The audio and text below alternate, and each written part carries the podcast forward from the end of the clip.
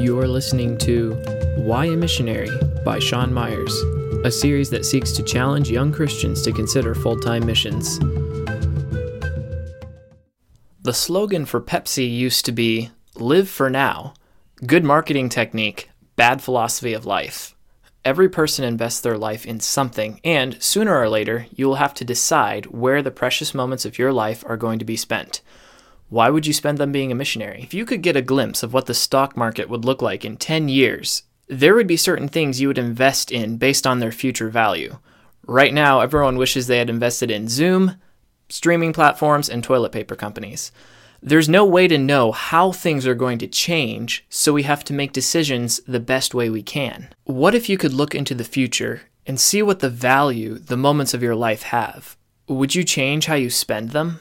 Solomon says in Ecclesiastes, For God shall bring every work into judgment with every secret thing, whether it be good or whether it be evil. So basically, good works and bad works. How do we know which works are good and which are bad? Well, the previous verse says, Let us hear the conclusion of the whole matter. Fear God and keep his commandments, for this is the whole duty of man. Pretty simple. Biblical definition keep God's commandments.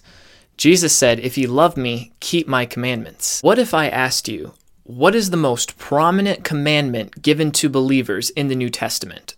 What would you say? Would you say, love God with all your heart, soul, mind, and strength? Or would you say, love your neighbor as yourself? The answer, simply put, is the Great Commission. Why? It is the fulfillment of loving God in the way He demands and the way He commands us to love our neighbor. There is no better way to love your neighbor than to imitate the way that God loved us. God so loved the world that Jesus came, lived among us, preached salvation, making disciples. God commands us to love the world by going, living among the lost, preaching salvation to them, and making disciples. So, the way we get the highest return for our lives spent is to follow God's commandment of the Great Commission to its intended purpose. But I can follow the Great Commission by being involved in my church the rest of my life. If that's your mentality, you miss the first part of the command go. The Great Commission has given us the task of evangelizing the world. Most of the world is not evangelized, so we are still bound by this commandment. There's no way to get out of it without disobeying God. Pretty serious, isn't it? What did Paul say at the end of his life? I have fought a good fight. I have finished my course. I have kept the faith. Henceforth there is laid up for me a crown of righteousness, which the Lord, the righteous judge, shall give me at that day, and not to me only, but unto all them also that love his appearing.